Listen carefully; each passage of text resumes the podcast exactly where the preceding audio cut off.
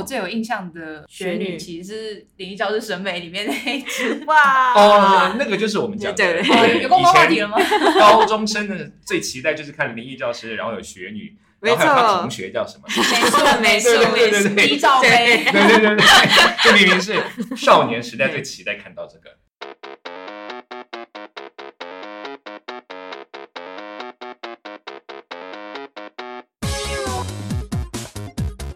你做我可以，你做我也可以。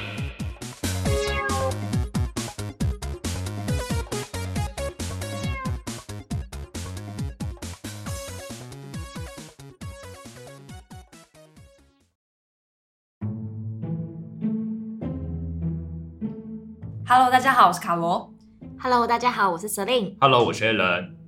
已经到了十月了，哎，时间真的过很快。对啊，十月对我自己来讲就是一个狂加班、狂工作的月份。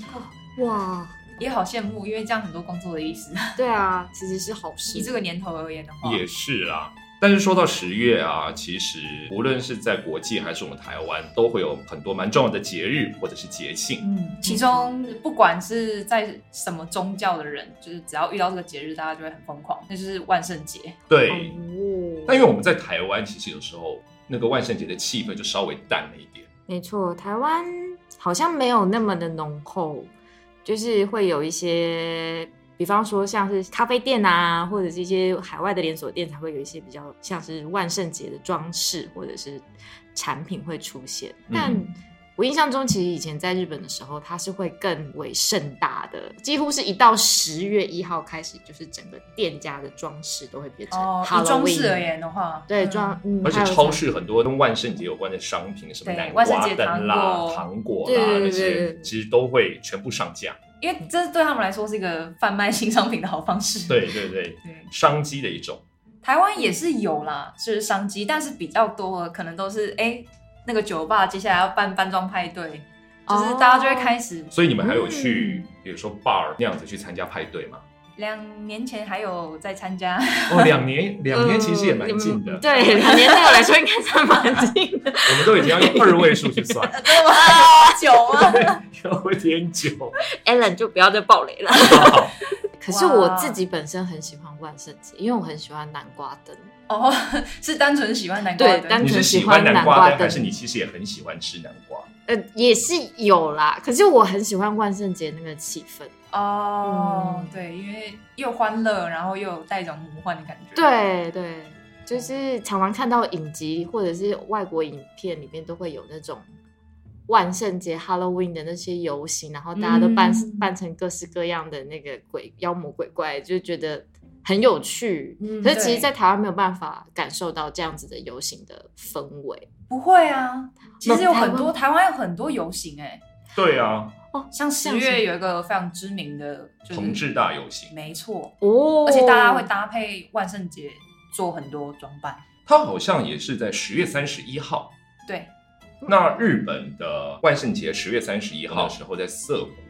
也错，会有非常大的，那也不能称之为游行啦，就已经变成是一个庆典了。对，很像跨年晚会一样那种盛况，非会会常厉害。哦，就是整夜这样子吗？对，我对记得是玩到半夜。可是这两年好像引起蛮多问题的，因为有些人太嗨了。我记得两年前我看到一个新闻，是有人开的那种小货卡，然后开进去，但是因为现场年轻人太嗨，然后就把那个小货卡给推翻了。嗯，发生事故事件对对对对。对，不知道是不是因为喝酒闹事，还是单纯就是太嗨，然后嗯可能就是比较温和的日本人，大家都会变得很疯。我觉得就是就是一类似 宗教的仪式。宗教当你身边的人已经开始嗨起来、呛起来的时候，大家就是你就是会耳濡目染的。对，嗯，可是今年的涩谷啊，我也是看新闻说，他们是在宣扬不要来涩谷，没错，因为防疫。哦对对对，会造成就是群聚感染。对，所以听说今年是会改成在那个一个叫虚拟涩谷 （virtual） 哦，virtual 哦虚表 virtual 就虚拟嘛。对虚拟嗯虚拟的涩谷，就有点像是他们做了一个线上平台，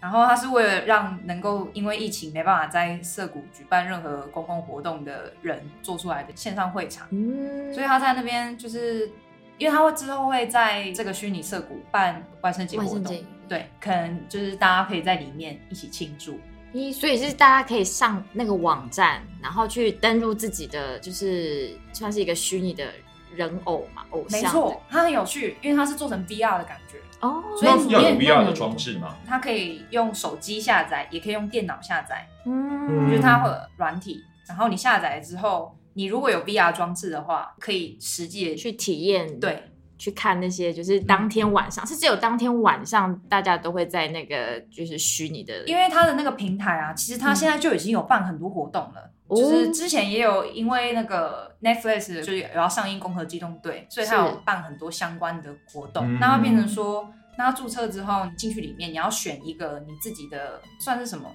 就是自己的 avatar 对对对对对，那样子的感觉，哦，做一个人物类似分身的那对，做自己的分分身，很像创一个线上角色的概念。嗯。然后你进去之后，可以跟很多人互互动，就很像是你真的实际上在涩谷的街头，只是大家都是在各个线上，然后就是在那个虚拟的环境里面，大家一起做互动这样子，所以你就是待在家，然后上线跟这些人做互动。没错。哦。然后一起游戏这样子。嗯，他本来是有跟现实的涩谷做一个 XR 的那个哦。艺术空间，所以会变成说，他创了一个跟现实一模一样的涩谷街头，了解嗯了解，然后它会有很多虚拟实境的体验。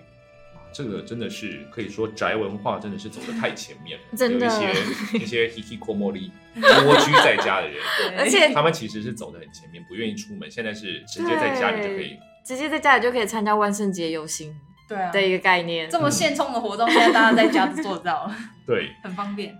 可是它有一个很可惜的地方，比如说你电脑的话要 Win 十以上，然后连 Mac 要十点想以下宅都还要有 想宅要有先有新 好配备。对 因为我就我家里的电脑是那个十年以上的，我就登不进去。哦，跑不动所以配备真的要够好。没错，哇！没想到现在万圣节的方式可以这么的新奇，而不但是在前提是你还是要够有钱。哎，对，前提是要有装备，不然不然我们就是在在台湾就是 找个地方 小小的 corner 跟几个朋友自己办一下这样子。对对。我刚刚讲了这么多万圣节游行的事情，其实今天主要想讲的也不是西洋庆典的事啊。嗯，那我们今天想要讨论，所以我们已经讲了这么久，但是还没有到今天的主题嘛。没错，不好意思啊，我只是想拉一下这集十月，我们已经对但但是已经有要录一个半小时的心理准备。对。可是刚刚这个万圣节真的是让人非常非常的期待。我现在要先换自己的配备，佩佩要先 先先装好好。对对对。那今天主要是想要讲日本自古以来就有一个很大的游行，叫做百鬼夜行。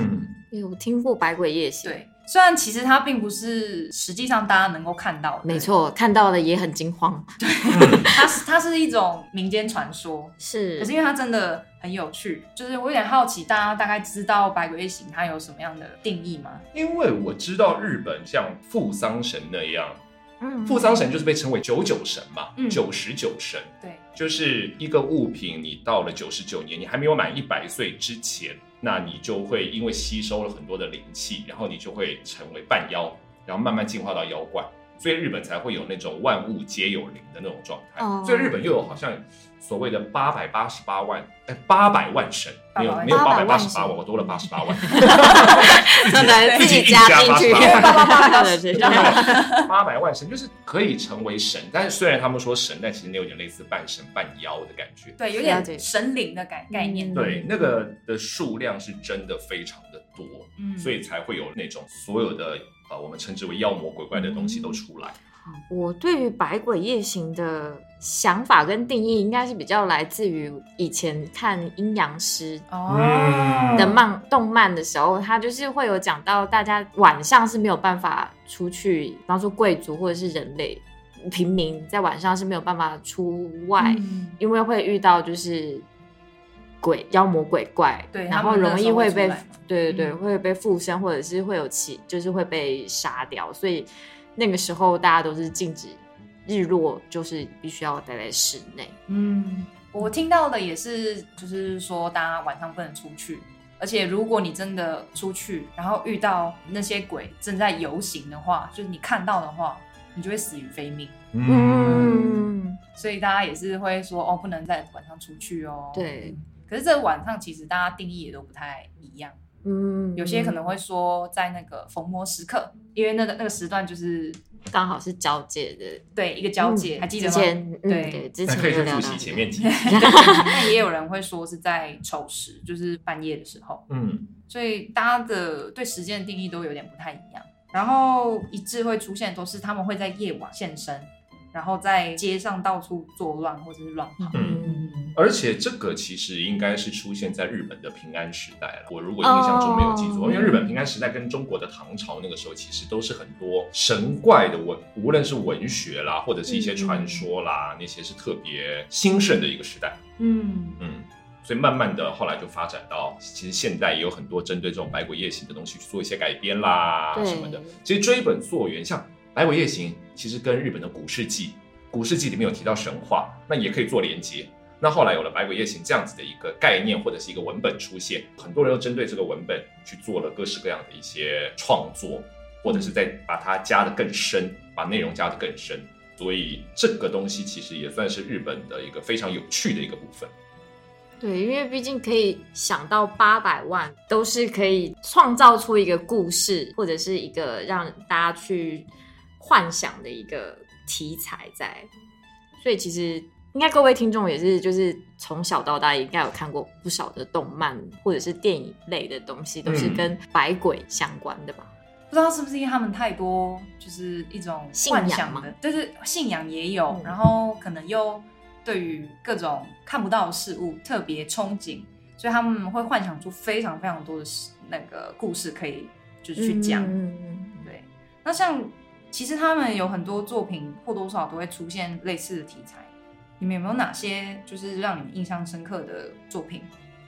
你是说百鬼夜行的作品，还是只要跟妖跟鬼有关就可以啊？你看到的作品里面，或者是像刚刚提到的付丧神，对，哦，就是那种物品放了很久，然后衍生出的神。嗯没错，像如果是单纯在讲百鬼夜行，或者是有类似题材的话，我大概看过的是，你们有听过《给桃子的信》吗？有有一个动画，对，我嗯。没有听过，你没有听听过吗？过。它的原文 e Take on me，嗯。对，这个故事，其实它本来其实是在讲说，嗯，好像是小学生吧，嗯，然后是一个叫桃子的女孩，那她可能就是跟妈妈到了岛上，那在那边遇到了三个妖怪，了解，是大概是这样的故事。但它其中有一段我觉得很好玩，就是阿岩、皮皮跟豆豆这三只妖怪，他们就是带着妖怪的伙伴们，然后要去桥上营救桃子的一个场面。因为他带着妖怪的伙伴们，然后那些妖怪伙伴们呢是，比如说从那个家门的缝隙哦默默的有几个就是跑出来，对鬼怪这样跑出来，或者是可能在比如说破旧的伞啊，嗯或者是破旧的一些物品，然后突然就变成鬼怪动起来，然后大家就是一起集合成一个很大的妖怪去拯救桃子。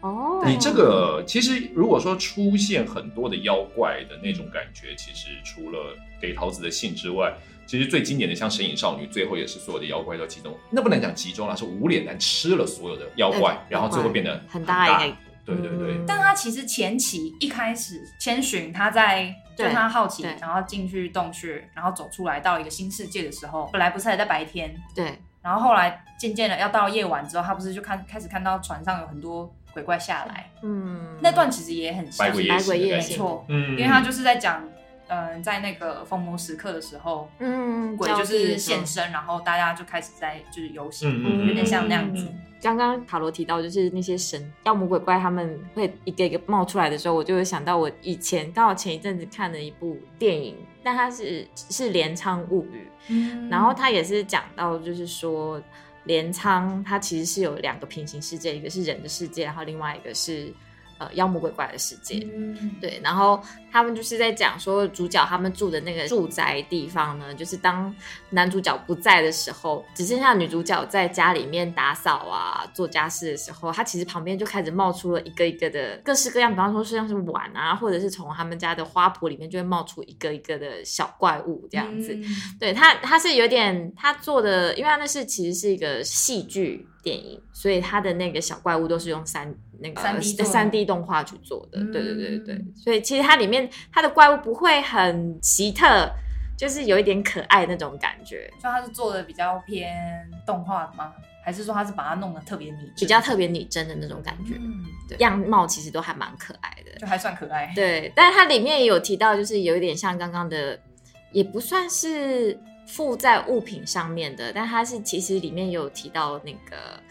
穷神，哦，穷神，对，嗯，然后它里面就是有遇到那个女，就是有讲到一段是女主角遇到了穷神的故事，穷神就住到他们家里面，然后他们就开始有一接二连三的一些衰运，就是会出现这样子。这个也是也算是百鬼夜行的一种嘛，还是其实也是跟日本的那种九十九神的概念差不多，因为日本是真的像有碗啦，嗯。像有盘子啦这些，时间一久它就变成半妖半神，甚至是一种状态。就像之前有提过言灵嘛，嗯那穷有穷神，穷只是一种状态，可是它还是可以用那样子的状态，慢慢的去发展出一个大家必须要去跟它保持距离也好，或者是对它有所敬畏也好，那样子的一个嗯定义为神的事物出来。就是已经有点算是要讲说是崇拜嘛，可是对啊崇他敬吧嗯，哦崇敬，嗯对对对。就是无论你是什么样的状态，无论你生活周遭或者是大自然的各式各样的万物，你我们生而为人的都应该要对这些状态或万物抱以崇敬之心，哦用这样子的概念去发展出来。嗯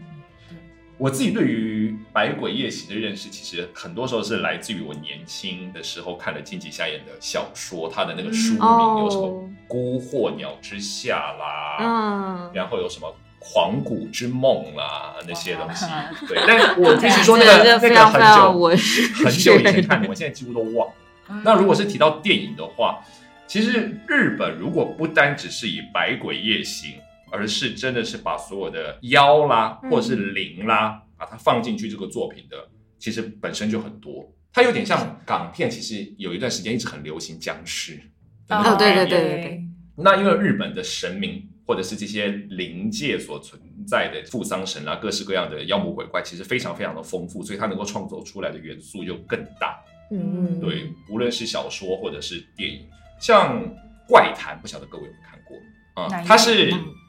原本是小说，是小泉八云写的小说。嗯小泉八云是一个，他其实是一个英国人。哦那他是因为来到了日本以后，喜欢上日本这个文化，所以就留在这边定居，还娶了一个日本的太太。然后他太太就跟他讲了很多的民间的传说，嗯然后他就把他听到的这些民间传说啊写下来。那本身因为他对日本文化非常的热爱，然后他又具有一个外国人的一种视角或观点，所以那个写出来的东西就跟当时日本所流行的一些文学的那样子的概念是大相径庭的，是完全不一样的。当然了，他写完的那个时候还没有那么的红，但是这样子的一个作品就越来越受到许多人的注视，就成为现在很多人会去读的一个作品。那它里面就有很多的那些神怪的一些内容。我其实刚刚要提的是电影的怪谈啦，电影的怪谈是啊，这有这年代有点久远呢，我就是可能哪一个？七夜怪谈的话，我是有看过。哎 一九六五年的电影，哇哦。我也必须说，一九六五年我还没出生，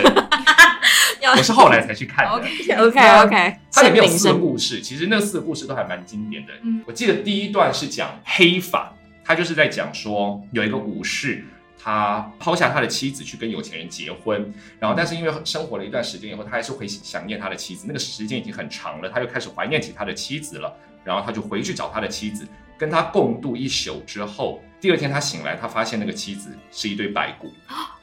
然后他看到那个白骨的时候，他也惊讶的发现他自己正在慢慢的变老。哦，其实有一种类似时对有一种类似时空错位的概念啦嗯，有点类似浦岛太郎打开打开那个那个宝箱之后，他就变老的那种概念。对，所以它其实是一个很奇幻的，嗯呃，而且我这样讲，我一直用一种很老人的心态，主演的是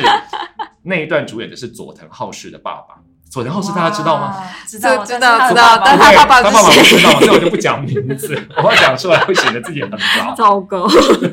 然后还有一段就是无耳方一，无耳方一不晓得大家有没有听过，就是那个因为他很会唱，就是平氏跟源氏战争的那个有一个和尚，然后但是后来就吸引到平氏那边战败的武士去想要去取他的性命，所以他就请和尚在他身上写了经文，对。然后但是耳朵没有写到，所以那些曾经身为武士的幽灵就来到了这边，看到一双耳朵，他就把那耳朵给拔掉，所以就变成无耳方一。嗯其实还有一段是雪女啊，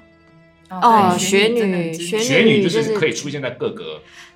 各个各个故事各个故漫事的形画态，对对创作的形态嗯，而且它可以是比较丰满的情色的，也可以是比较纯情的。对对怪谈里面的雪女是稍稍纯情的，真的吗？哦，我听到的大部分都是比较，也也不能说是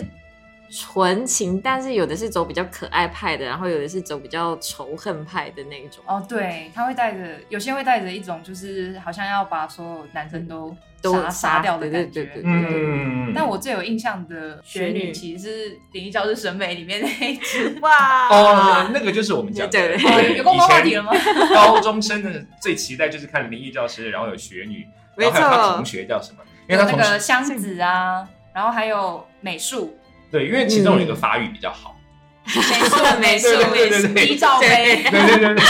这明明是国中生还是高中生，少年时代最期待看到这个。嗯，对，所以《灵异教师审美》其实大家都就是有跟到就对了。有有有 follow 到，而且这的确是真的，以前就是很喜欢看的一部漫画。嗯嗯，嗯，他后来也有出动画，但我以前好像也是喜欢看，就是他的漫漫画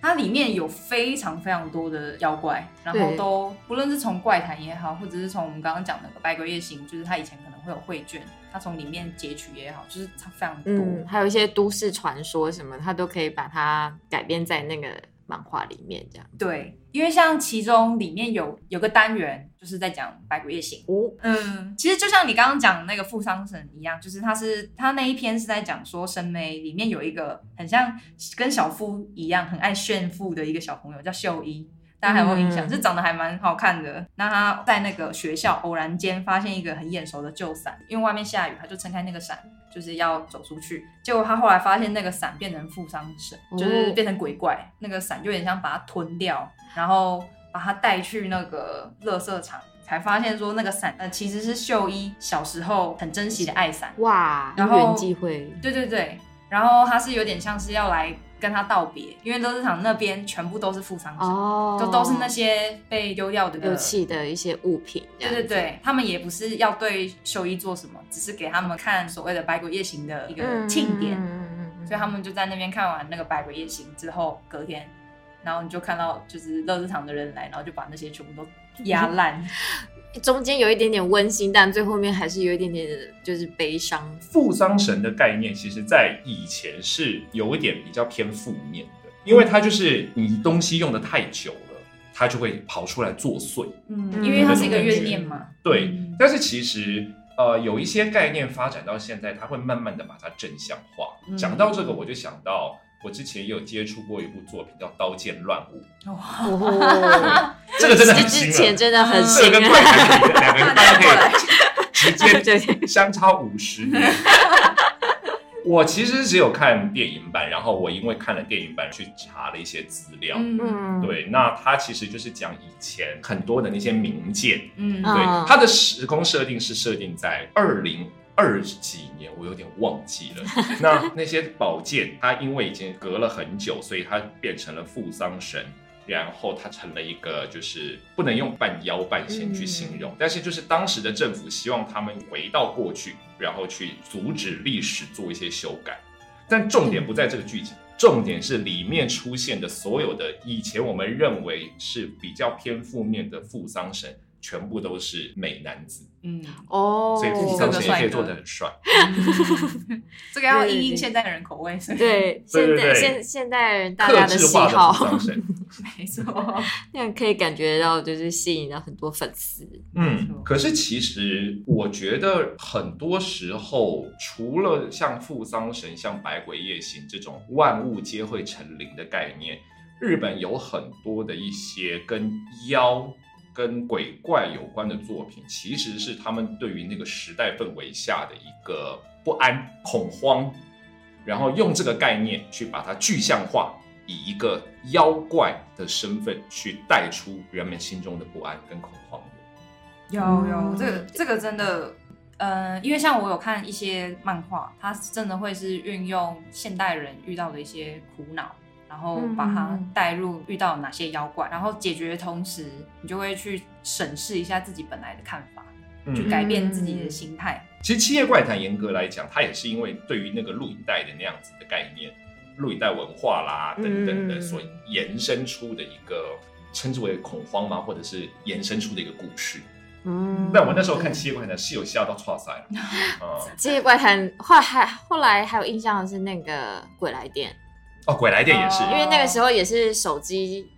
正夯的，就是开始日本有折叠式手机、嗯 PHS 嗯那些之类的。嗯，我今天讲出了 PHS 这个东西，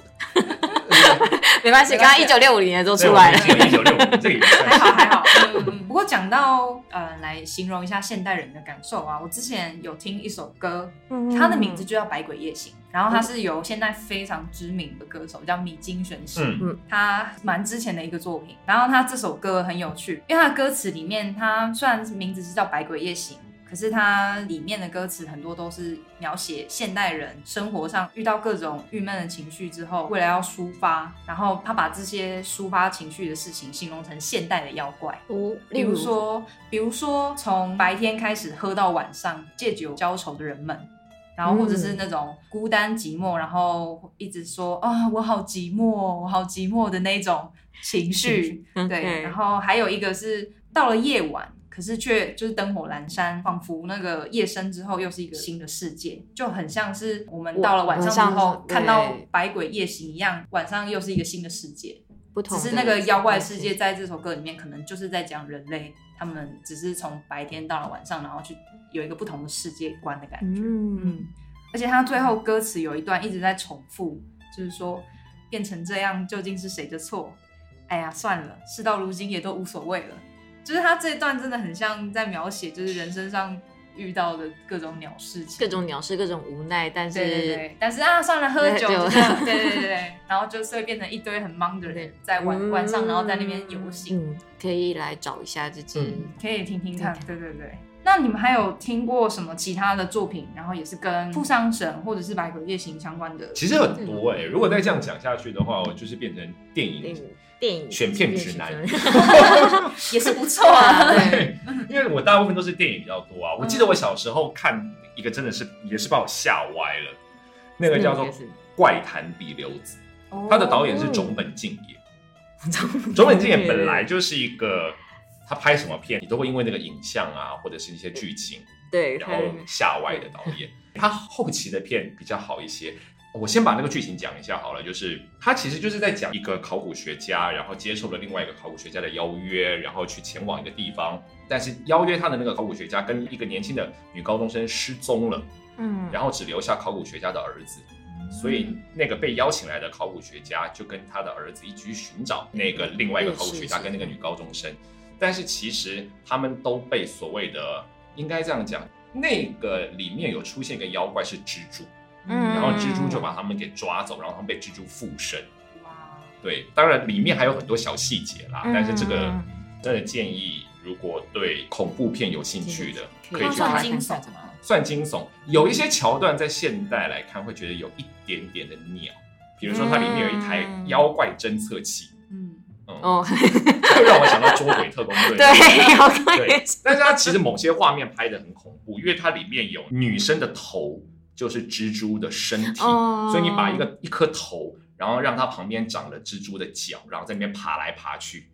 哦、那个真的是小时候把我吓歪了，然后我有好一阵子对蜘蛛都产生阴影，对，就像我看完《七夜怪谈》那个时候，一直对录影机阴影很大。哦。对。可是那时候对电视机吧，电视机就就觉得它会从对，然后或者是看到就是景，那个水井的时候，也会觉得有一种莫名的，就是好像有个手要出来的往里面那种感觉。看对对不对对对对对。对不过讲到嗯。讲到蜘蛛啊，嗯。其实我也是在金吉夏宴的书里面才认识这个东西。就是金吉夏宴有有一本书的书名叫做《洛心腹之礼》，洛心腹的日文叫做 Jorogumo，啊。但是它的汉字其实是写成女郎蜘蛛。对这个有印象，嗯嗯那女郎蜘蛛的传说就是，呃，其实传说中有很多种，大部分都是丈夫抛弃了妻子，然后把她杀死，丢到毒蜘蛛里面，所以那个妻子的怨灵跟蜘蛛合而为一，就变成了女郎蜘蛛，有点像中国的《西游记》里面出现的蜘蛛精，嗯只是蜘蛛精是比较妖艳的，嗯。它那个是非常非常恐怖的。他一开始就长很恐怖吗。对，它长得非常的恐怖。我说的是《怪谈比留子》里面的蜘蛛，嗯嗯，那个真的是把我吓死了。不过讲到就是你说就是念的结合啊，其实我之前也有看过一部动画，嗯它叫《怪画猫》，那个 Mononoke，摩诺诺嗯它是大概二零零六年、零七年的时候的动画。嗯。那它那个时候很特殊，就是它是用大量的三 D 特效，哦。而且它的整体它是用和纸的那个质感去制作的，所以它里面风格也全部都是非常具有日式风格。对对对。对，然后主角是一个有点外形有点像妖精，嗯嗯嗯。他们的里面他是叫卖药郎，他就是会到处去卖各种药，那那个药是专门、呃有点像去收妖或者是去收拾一些出现的妖怪。嗯嗯嗯其中有一集，那一集的名字就叫《怪花猫》，他就是在说卖药郎到了一个准备要出嫁的一个宅邸，然后他去那边问要不要买药，结果突然那个女儿在要出嫁走出家门那一刻，不知道为什么暴毙，卖药郎他发现了有妖怪在作祟。所以他就把用结界把大家围起来，然后因为这个卖药郎他要除妖的概念很有趣，就是他会变成说他必须要先了解、呃为什么这这一间宅邸里面有妖怪，然后那个妖怪是因为什么而作祟，嗯嗯，所以他就是很像是大家在命案现场，然后大家都不准走，那我要看谁才是凶手，然后他就把大家就是围起来之后，开始请里面的所有人讲一下，就是为什么会有这件事发生。那他从这边切入之后，他才才知道说，原来以前这个宅邸里面的那个，就那个最大的那个老老爷。爷，他其实很久以前有诱拐了一个女生，但那个女生其实她要出嫁去别人家的时候，他把她拐走，哦，然后拐走之后呢，嗯。然后关在笼子里面，把它弄得像猫一样，不让它出去，然后对他做尽所有大家可以想象的那种很很残酷的事情。然后那个女生也因此就是很不想活，就同时因为刚好她发现了一只野猫，然后她她就是把自己的食物全部分给那只猫，把它喂饱，那希望它可以自由地走出这个大宅。嗯，就不要像它一样被关住。那所以她怨念就是整个被移转到那只猫，所以那只猫就在这个宅邸作祟，然后不准所有人离就是开它，可是他作祟其实有点可怜，就是那个女儿其实没做什么，可是他是因为她要出嫁，然后她感到怨恨，那个女生当年没有来得及出嫁。嗯这个宅邸的人怎么可以怎么可以嫁出出去？对对对，所以才嗯就是引发那个怨念，很有趣。我觉得就是这种，比方说，因为有曾经发生过哪些事件，然后所以造成了那个宅邸的一些风气或者是怨气，就是会尘封在那个屋子里面，就是让我想到我其实前一阵子刚看完 Netflix 的那个《咒怨之始》，哦，因为它也是它。咒怨的话，就是大家一定会想到那个加野子跟那个俊雄，俊雄，对，然后他其实就是有点像是他要讲故事的开始，就是那个家为什么会有这两个就是怨灵的存在这样子。那它其实里面就是也是有，就是讲那个凶宅，他已经连续好几年都有发生就是惨为天人的事情这样子，嗯然后。最后面就会发现到那个源头是可能是昭和可能一九七几年的时候发生的一个惨案，刚好讲到刚刚那个怪猫的故事，就是一个就是屋主诱拐了高中女生，哇然后把她监禁起来，然后就是也是对她做了任何大家可以知道，大家可以想象的事情，嗯然后最后还让她怀孕了。好悲伤。然后，所以其实那个，也许我们就是咒怨的那个加野子跟那个俊雄，其实就是从那个故事产生的。那个怨灵就是，哦，是哦，就是他其实只有结束完第一季而已。有人嗯就是网站上，大家很多人在讨论说，其实他应该还会有在后续，因为其实我看完之后，他其实也是断掉了，他并没有讲完那个故事。然后之后会再出对对对，然后因为他后来就是演了好几，比方说过了十年、二十年，都还是有惨为天人的那些命案出现这样子。哇，这个听起来好难过。我觉得很多、嗯很多鬼怪的故事，它都源自于一个悲剧的产生，对，所以那都很像是人类造成，然后它就引发更多的后后续的那个怨念。你这样突然让我想到，我很久之前有看过一部漫画，我相信大家可能都不知道，因为它非常的非常的呃很老之外呢，它又是一个很快就结很短它就结束连载的漫画，它叫《收妖童子》。哦，我有看过，真的但也是小时候。我也是啊，我当然也是小时候的。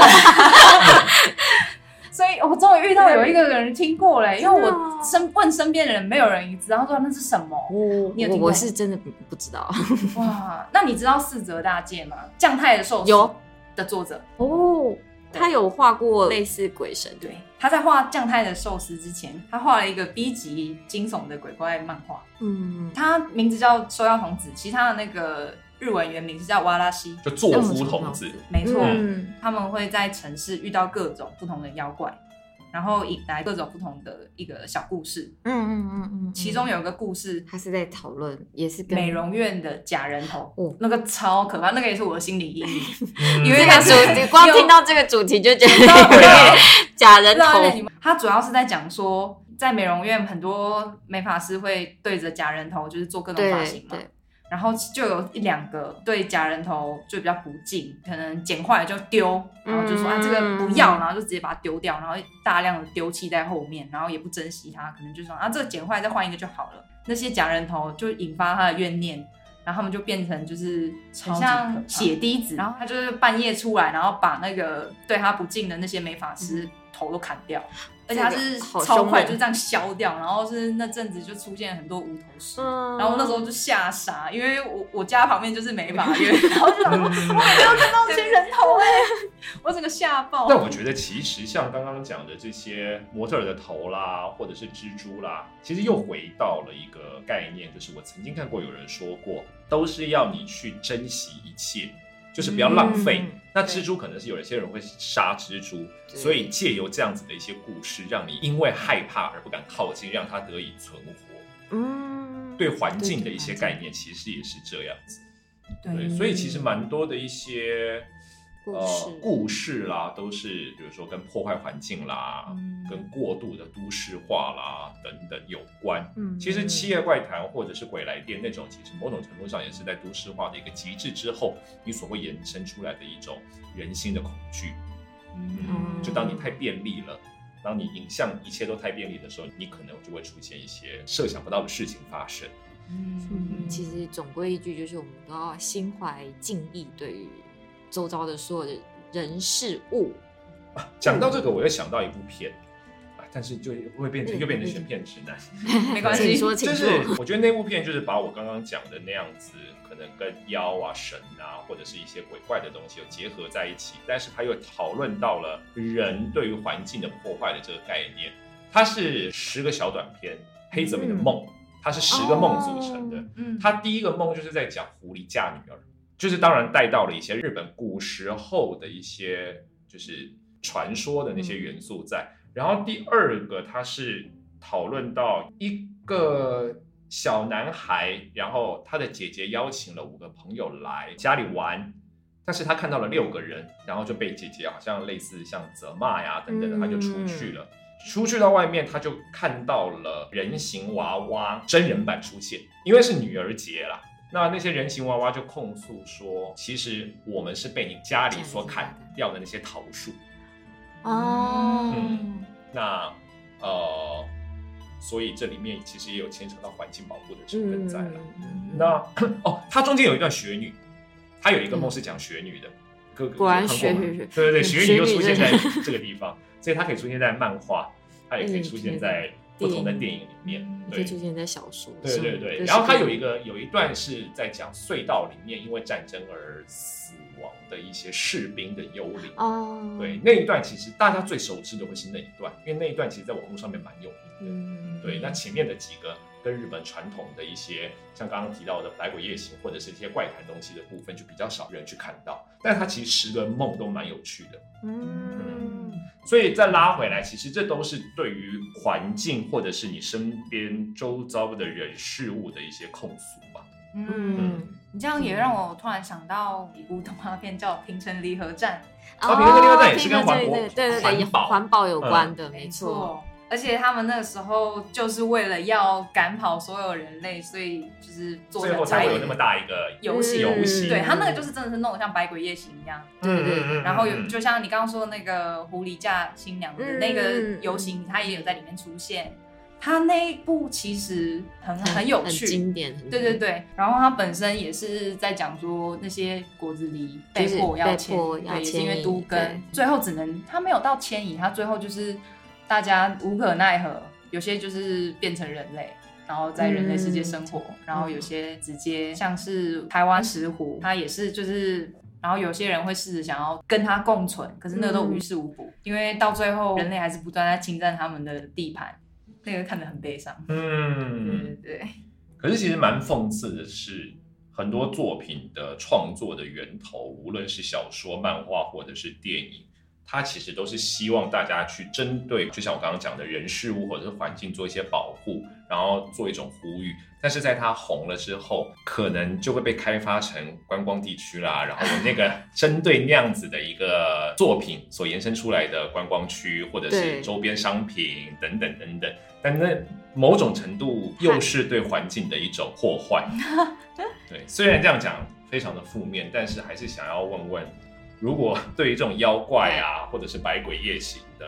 有兴趣有兴趣的，可以去那里哦。看一看？真的很多关于百鬼夜行的景点，例如，因为像其实日本啊有一个地方，然后叫高台寺，嗯有听，过高台寺有听过，嗯。对，那它呢其实是在那个观光圣地居多的那个东山区，嗯，它跟百鬼夜行最有渊源，原因在于它其实在这个寺庙里面，它有收藏着两本非常珍贵的百鬼夜行绘卷的真迹，哦，对，所以它每年夏天，它都为了要供养，就是供奉供奉那个绘卷，对，嗯所以他就会举办百鬼夜行展，然后展示那个绘卷，哦，嗯。所以他一年只会展那一次出来，而且他会办在，我记得没错，他会办在夏天，就是嗯在那个盂兰盆节，哦，盂兰盆节的时哦。候，对，所以而且他也很有趣，因为日本人很喜欢收集珠印，对，所以他每年都会制作百鬼夜行限定的珠印。然后，所以很推荐，如果喜欢想要去收集朱印的人，一定要去，因为它每年都不一样。哇，哦，嗯，这就是一个可以吸引观光客，对，吸引观光客可的一个是它真的没有破坏，它没有破坏，对对对对，它是为了让大家适时的去了解一下历史，对好的好对对。的寓教于乐，寓教于乐 而且它还有另外一个很有趣，在每年的春夏秋季的时候，它会举办那个夜间的特别参观，嗯就是它会让大家可以在晚上去看他们的寺庙，然后他们因为会种很多樱花树或者是枫叶，嗯所以晚上它都会点灯。那其中它会依据当年主题，然后举办那个三 D 灯光秀，投射在寺庙上。哦，也是浪费一种，对 也是在浪费资源，这个吗？对 电费也是而且它它变得蛮先进的，就是有有光影秀但他们真的做的很好，因为他们有好几次都是在做百鬼夜行。哦，所以它会变成说，你会看到很多鬼怪们都在那个寺庙上面投射在对，它上面，投射在上面，嗯很有趣。就现在疫情可能不能去啦，那你们可以在 YouTube 直接搜寻，就是高台寺百鬼夜行，你就可能可以找到几个看，因为他们都会录起来。哦，跟妖怪有关的观光景点的话，我想到的会是那个鬼太郎的故事。哦嗯，在那个嗯鸟取那边的鸟取县吗鸟取县的一个嗯城市叫静冈，嗯。静是那个国境的境，土字边的哦。国境的境境界的境，境，它啊，对。是，所以它是港口吗？还它其实是一个港口，哦。对，然后它就是有一条街道，就是为了要纪念那个鬼太郎的故事的一个纪念馆，还有那个水木老师。嗯，然后，所以它整个沿途那个商店街都会有鬼太郎石像啊，或者是其实时间到的时候会有鬼太郎的一些人偶会出来，就是跟观光客合照这样子。对，然后我觉得很推荐的是他的那个水木老师纪念馆，它里面就有老师的真迹，然后也有很多就是他在创作故事的一些心路历程这样子。嗯嗯，对那个很不错哎、嗯，我觉得蛮推荐，如果大家可以去，而且喜欢鬼太郎的故事的话，可以去那个地方走一走。嗯。我觉得还蛮推荐，而且东西也蛮好吃的，因为是港口。海鲜嘛对对对，那个它那个那个螃蟹，螃蟹很推荐。那像刚刚讲到，就是它会有展示很多妖怪。对。我是记得我之前去一个游乐园，在台场，然后叫 Joy Place，我没有欸我没有哎、我没有去过。但是它其实是电子游乐场，哦，它是 Sega 的。啊，它是在那个大楼里面的，，对，一整栋都是，哦。它有很多楼层，然后都是不同的可以玩的。但它其中有一个，它就叫做大江户百鬼夜行记，它是一个三 D 的六福村里面不是会有一些游乐设施，它就是大家会进去之后可以享受那个四 D 的快感，然后看着那个影片嘛。对嗯对，它有点，它设计的就像这样子，那变成说大家进去之后呢，在坐在那个椅子上，两侧是纸门。然后前面是一个大荧幕，然后大家都戴着三 D 眼镜，就会用三 D 动画做各种特效，然后让大家可以去看它里面用浮世绘的风格做出来的各种怪物，然后会从你旁边这样过去然后体验对，而且它会有四 D 体验，所以它会变成说你你在哪个妖怪出来，然后可能它的脚步很重的时候，你就会感受到那个震动的感觉，或者是可能有风妖的话，就会吹那个风，然后你就会感受到旁边有那个风在吹。嗯嗯，下次去台场的时候可以去去一下，去这么多次我第一次，对啊，我真的们从来我没。没没有去过那个地方。我这边想不到什么耶，我想到的是真的很多妖的，比如说已经荒废的乐园，一个荒废乐园，对，完完全全就是很真实的体验，也不用三 D 了。对，就是直接进去之后，你就可以感受到那个对啊，妖气存在。但这个就有点岔题了，我想我就先不要提好了。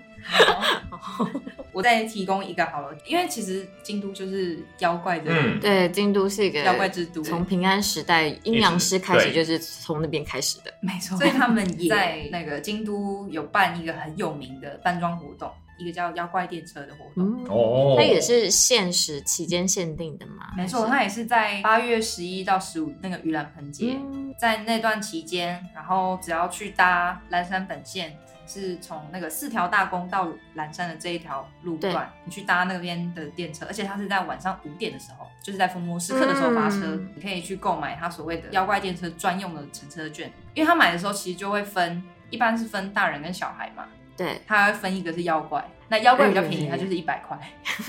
所以买的时候可以选妖怪嘛？对，你可以打扮成妖怪，然后坐乘坐那一台电车。哦，所以前提是你要先扮装。你扮成妖怪，你才可以买那个妖怪券，怪你不能哦没扮妖怪就买妖怪券。你进去就会发现很多人都扮成妖怪，所以他就真的是弄成一个妖怪电车。但要如何才算是扮成妖怪啊？其实我如果今天早上头发没抓，然后其实对很多人来讲跟妖怪差不多 用。心而已。哦，对，这是凭借，就是是那个站员这样子，觉得你可以买妖怪票吗？没有吧？这个也太以貌取向，不是不是，有些人根本就走过来说：“ 哎，你有扮装吗太坏了，太过分了。没有啊，但他们都是会穿的不一样，或者他直接扮成大家知道，就像刚刚讲的，可哦能雪女啊、合合同。同对，而且他们日本人在做角色扮演上非常的用心，？”嗯嗯嗯，对对对，你就会直接看得出来他们扮的都非常的精致。哦对，然后这这个妖怪电车有一个重点，你只要被认定你是妖妖怪，怪你就可以拿到妖怪认定的徽章。哦，还有徽章，对你同时他们会举办那个人气票选，所以如果他在票选里面就是得到高票的话。我记得没错，好像是隔年的海报就被印在上面，对，就就是会被哦前几名，选为对对对，他就海报做成新的海模报特。儿。同时，他也会举办，就是可以让妖怪们在等电车的时候在那边散步，所以叫妖怪散步，各种活动嗯，是真的蛮有趣的。因为每一年你都会看到很多花费心思，然后再准备那个角色扮演，它超级精致，精致到觉得他可以去拿直接拿去拍电影。嗯，哇，其实京都八月的时候好热闹哦，对，有刚刚说的展示《百鬼夜行》的绘卷，然后现在也有蓝电的那个妖怪电车，但这些都是如果大家在疫情结束之后。可以去。明年如呃，就是如果可以再去日本玩一玩的话，可以考虑的一个行程。嗯，嗯，是啊。但是再拉回来，我觉得十月我不用去，就已经很像妖怪，被工作压的，周遭也是看到那些人都觉得是妖怪，好糟这样这样有点恐怖。现在人生世上就到处都遇到妖怪，就不要来骚扰我。糟。还是希望大家可以避开工作上遇到的妖魔鬼怪，去日本看看体验一下日本的妖魔鬼怪。也不错。对对，我觉得这样也很好。好的，